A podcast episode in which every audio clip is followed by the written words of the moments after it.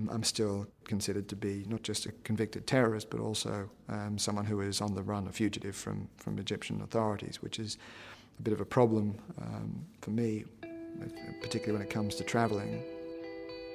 The fact is that that still remains hanging over my head. Peter Greste was just doing his job. It was Christmas 2013, and he was working for Al Jazeera English in Egypt. Overnight and out of the blue, Peter, along with his colleagues Baher Mohammed and Mohammed Fahmy, found themselves locked up, with no idea how long they'd be in prison, simply for reporting the news. This is In Their Own Words, a podcast series from Amnesty International where human rights heroes tell their incredible stories for themselves. Today, we hear from journalist Peter Greste.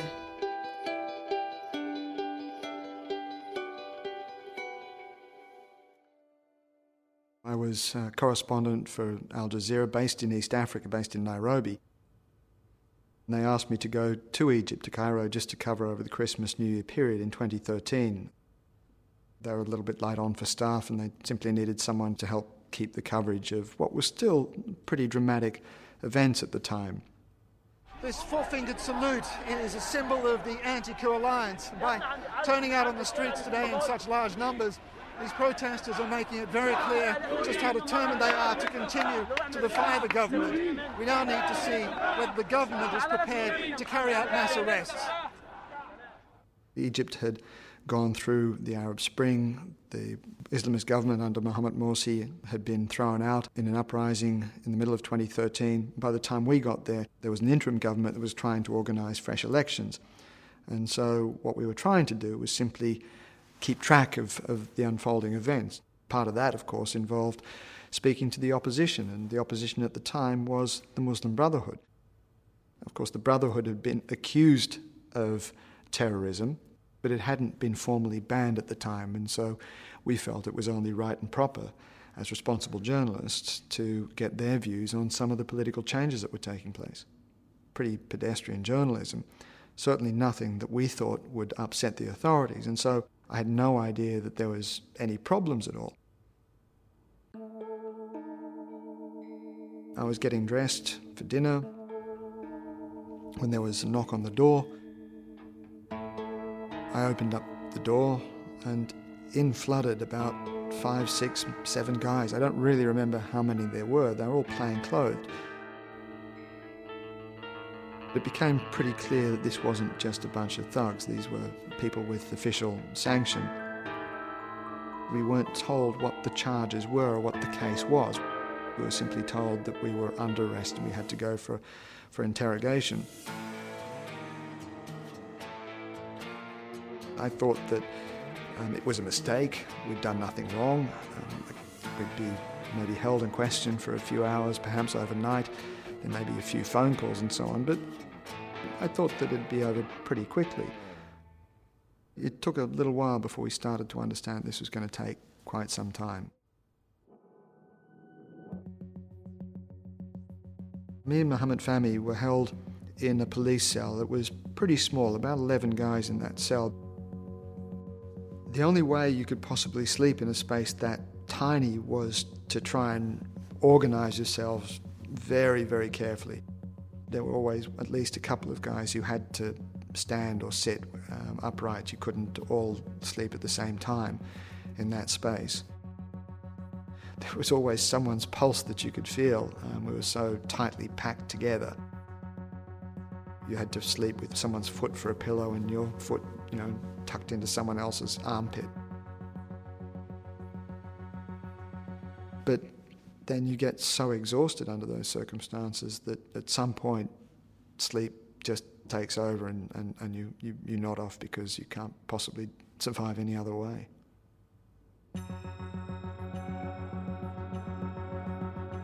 After we went from the police cells, we were moved, I was moved into a, um, a solitary confinement, into a slightly larger cell. It was a cell that had obviously a bed and a sink and a toilet, but it was pretty isolating. There was a tiny window fairly high up which you couldn't see out of. There was a little bit of daylight that would filter through, but no direct sunlight.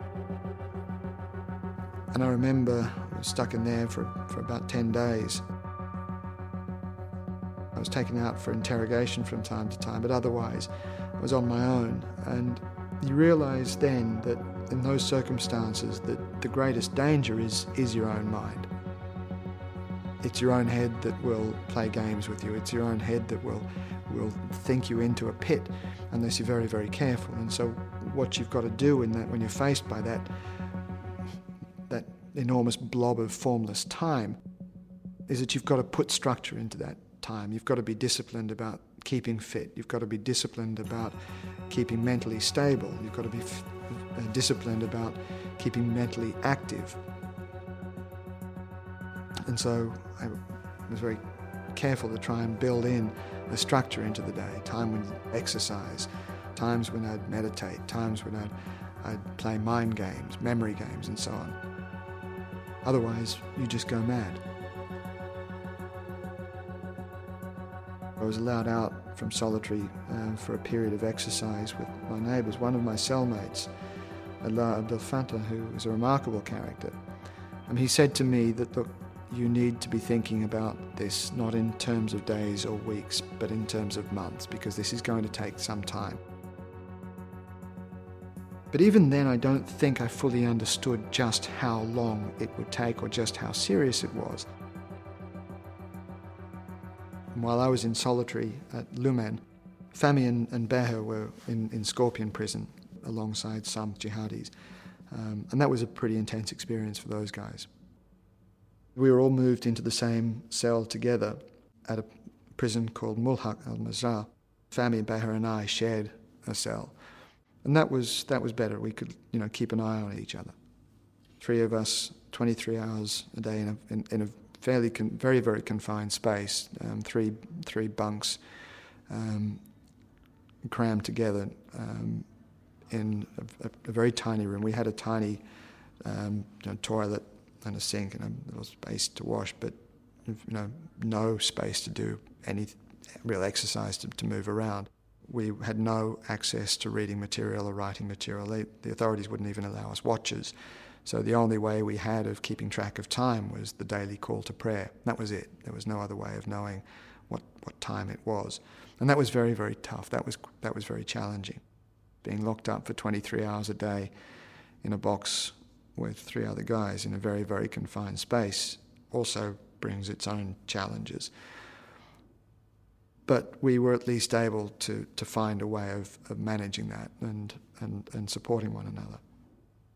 After a while, they, the authorities relinquished and allowed us to have watches and books and some reading material, but it was still very, very tough in that space.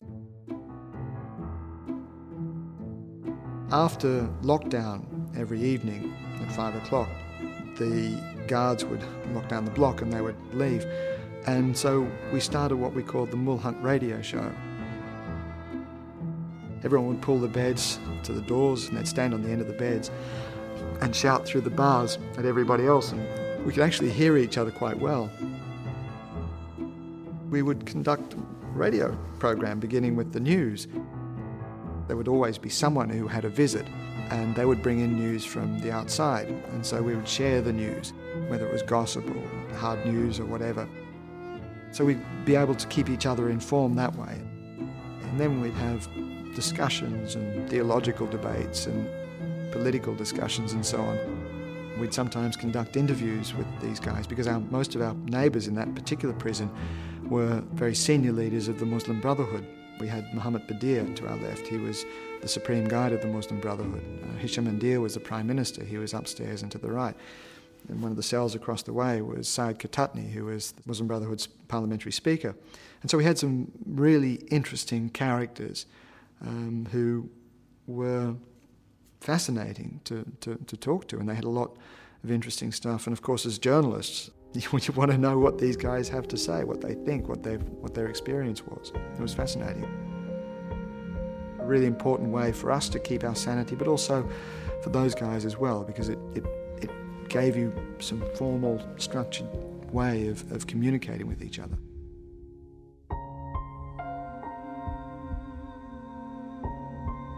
We first of all never thought that our case would go to trial. There was no evidence. Of any wrongdoing because we hadn't done anything wrong. The questioning had focused very much about our supposed relationship with the Muslim Brotherhood, but because we had no relationship, I didn't think that there was any reason for us to go to trial. When it finally went to trial, we thought that the judge would see just how ludicrous the charges were and how ridiculous the whole trial was and, and throw the case out. And then as it went on, it became quite clear that it wasn't going to be over, that we'd have to go the distance. But then we thought, well, there's no evidence. The only obvious solution was to have the case chucked out. I remember just before the verdict, we forced ourselves to consider the possibility that the courts would in fact convict us. But then we thought, well, the only reasonable sentence you could give us was perhaps for time served and maybe a token week or a month or so just to be seen to be responding some way.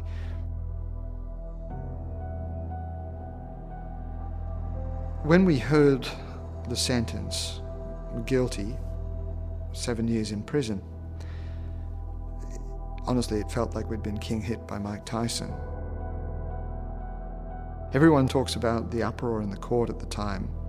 Everyone says that the whole court just start, everyone started shouting and calling out. I don't remember any of that. I just remember silence. My ears, I, did, I didn't hear a thing. Um, it felt like I'd been punched in the guts. I remember almost gasping for air at the time. It was just, it just made no sense to me. We got back to the cell. I closed the door behind us, and I remember just sinking to my knees, and I, I, I don't, I don't mind admitting that I burst into tears at that point. Um, I, I, just, it was, I, I really struggled to conceive of, of spending seven years behind bars. We were found guilty of aiding a terrorist organization, of being members of a terrorist organization, in my case, of financing a terrorist organization, of broadcasting false news to undermine national security, of um, basically acting as propagandists for a terrorist organization. There was not a single piece of evidence to confirm any of those charges. We had a lot of support. We had a visit from my brother the day after my brothers, Mike and Andrew, both were, in court for the verdict. I spoke to them about it, and I remember thinking that, you know, we, we, we, this is not, we can't, we, we can't possibly spend seven years in prison. I didn't know how long it would take. We knew it would take a long time to, to resolve it, but we also knew that we had a lot of support from our colleagues, from diplomats, from politicians, from some of the world's most powerful leaders. And so we always felt after the initial shock that this would be over at some point. We wouldn't go the distance, but we just had no idea what sort of distance we would have to go. After we were convicted, we were only allowed one visit every two weeks. Um, those are the prison rules, and my, my family came through um, and saw and saw us. They they were amazing. Um, my family basically tag teamed it in Cairo so that there was always someone there in Cairo who was able to not just come and visit us, but also keep in touch with any politicians, with diplomats, with our lawyers, and so on, to make sure that there was a presence in Egypt to support to support me and Fahmy and Baher. They brought in messages from supporters. Um, they made us understand that we hadn't been forgotten, that people were still fighting to support us, uh, still fighting to get us out of prison. The lowest moment for us, for me at least, I think, was undoubtedly the period around the time that we were originally convicted.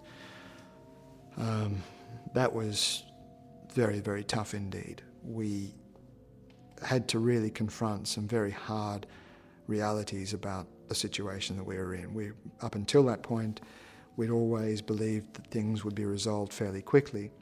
After that, we, we started thinking in terms of years, up to seven years, and that was a very, very difficult thing to have to face. Um, the third prison after we were convicted, in fact, was probably the the most not the relaxed. To say it's relaxed is perhaps a little bit of an overstatement, but we were in a communal cell with about a dozen guys, and there was a bit more space for us to move around. But we were still kept in fairly restrictive conditions. We had a, a you know, bunk bed and we had a little bit of space to, to operate in, and, and, and we, we kind of settled in for what we understood was going to be a much longer uh, a longer stretch in prison as we fought first to get our convictions overturned in, on appeal and then go through the retrial. You know, it was, it was easier, but as I said, make no mistake, prison is never a cakewalk at the best of times. Um, and I wouldn't, I wouldn't want my worst enemy to go through that.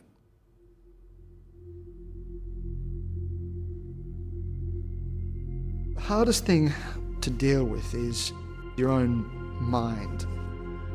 The way that your own mind can play tricks on you, can play games on you, can start to eat yourself up. Let's face it, that's what prison is for. It's intended to really mess with your head.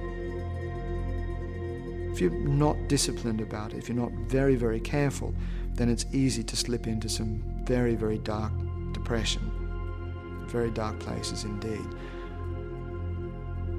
I started to realize that, and, and, and, it was constant battle to make sure, not that you suppressed that, but that you recognized for what it was and allowed yourself to have those sort of dark feelings, but then made sure that you let them go. It's that struggle with your own, your own mind that, that is always, I think, going to be the, the hardest part of it.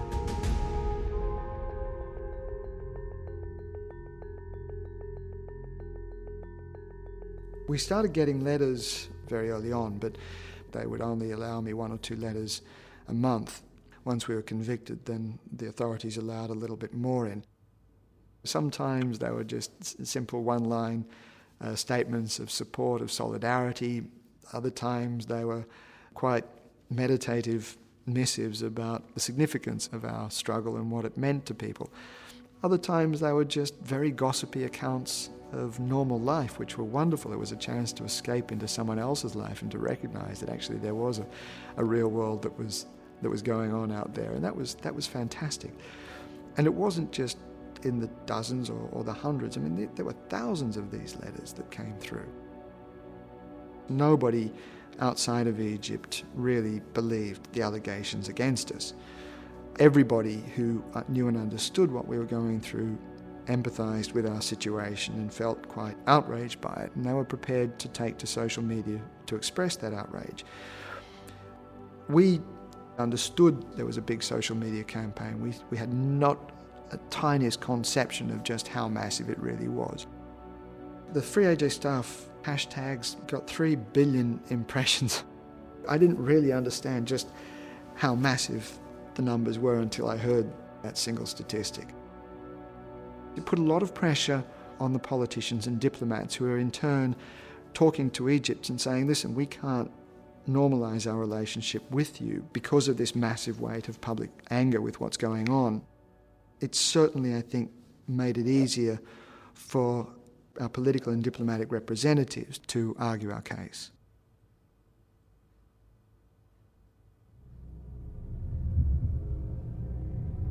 We had moved past the obvious political opportunities for the president to give us a pardon. That was January 25th, the anniversary of the original January 25th revolution. And we were still in prison, we still hadn't had any new court appointed. And so I thought that we're in uncharted waters.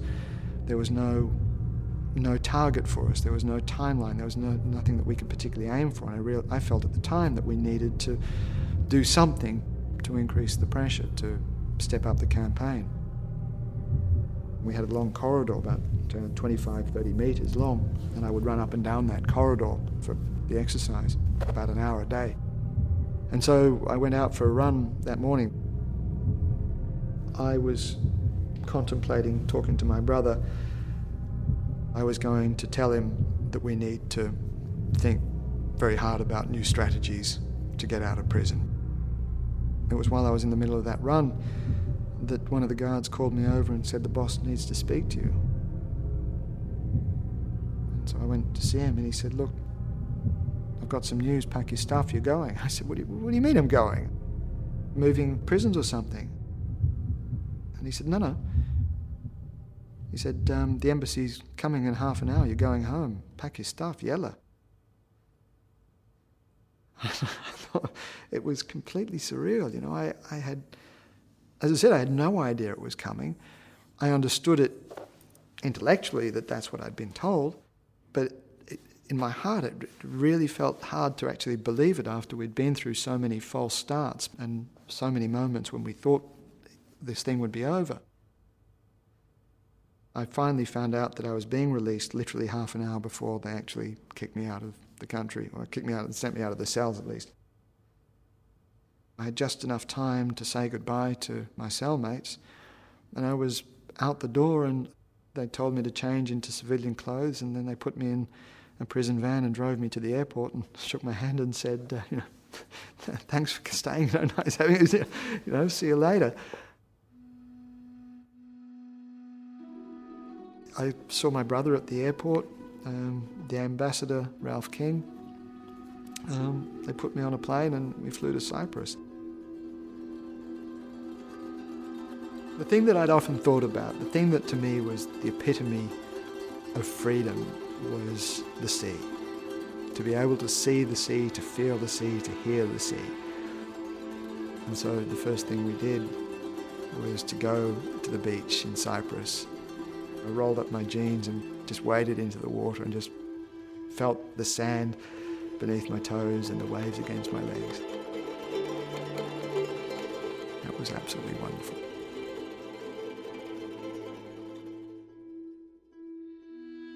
But it was really only when I got off the plane in Brisbane, um, about four days later, to this absolutely extraordinary welcome from hundreds of people who'd turned up to the airport to welcome me home that I actually finally realized it was over. It feels absolutely awesome to be here with my family, with you guys. Um, but of course, this is all tempered, and I'm going to say this a million times this is tempered by a real worry for my colleagues, for Mohammed Fahmy, for Baher Mohammed.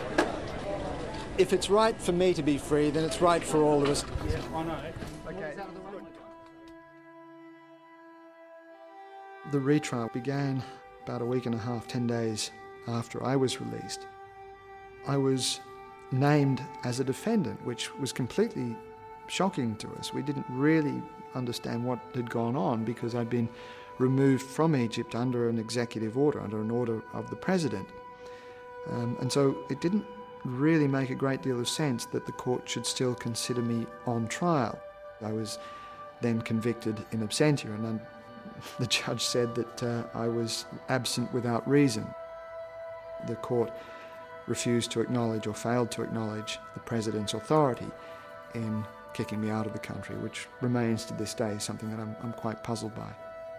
But that's something we're still pushing for. We still um, hope and are asking President Sisi to extend pardons. After we were convicted, again, my two colleagues, Baher and Fahmy, they were in, in Egypt, of course, and they were sent back to prison. And after a few months of that, of fighting and arguing and, and you know, lobbying for their release, um, I was actually on, um, uh, on a television program. We were recording a news panel quiz, a, a, sort of comedy show. The whole thing was being filmed in front of a live studio audience. And at the end of it all, one of the producers comes over with a mobile phone and says, Look, I've, I've got something for you. Have a look at this. And I, I, I looked at it and it said that, um, that Fahmy, a pardon had been given for, for Muhammad Fahmy. And I was trying to process this, trying to figure out what it, what it all meant because, you know, there I was with, with just a single tweet, with no, nothing official, no confirmation from anything. Just as I was trying to figure out what to say about it, uh, the, the, the uh, show's host uh, was standing over my shoulder and he read the tweet out, and of course, everybody starts applauding. and, and so I had to respond. What's happening? Oh, oh my God. James has got top scoring Angry Birds. We've just had some late breaking news here. Oh after my win God. that uh, Mohamed Fahmy has been pardoned in Egypt. And of course, you, you want you want to feel joy at this, but you don't want to get have your hopes lifted and dashed again, just on the strength of a rumor that might ultimately turn out to be false. If if he's got a pardon, it means, and God, I hope it means that that that Baher is out too, because it's hard to imagine. I'm sorry, I'm feeling really. No, no, emotional. no, exactly, no. I mean, we've been fighting, fighting for the past eight months for this, and I mean, I, Christ, I'm sorry. Let's hope, it's, let's hope it is for both of them. Oh, Um, that response has now gone viral. It, it, uh, I don't know, thousands of people, hundreds of thousands of people have seen that. It was, it was really quite extraordinary. I don't know if our convictions will be quashed. President Sisi has said that if he'd been in power when we were first arrested, our case would never have gone to trial, and he's also said that he would consider pardons for all of us. We are just hoping that he will consider them and, and consider them favourably. It's, it's, in, it's in the president's power. That would send a very strong message, not just to other journalists in Egypt, but also to, to uh, the rest of the world that Egypt is serious about press freedom. I haven't slept in my own bed for, for almost two years now. I've been living out of a suitcase. And um, I really, really am looking forward to, to getting back into my own, my own house again. In a lot of ways, I feel quite privileged to been in this position. I wouldn't, I wouldn't go through it again, but at the same time, I've learned something quite fundamental about myself, and that is that I can put up with a lot more than I ever, ever, ever dreamed possible. And that's a really powerful thing.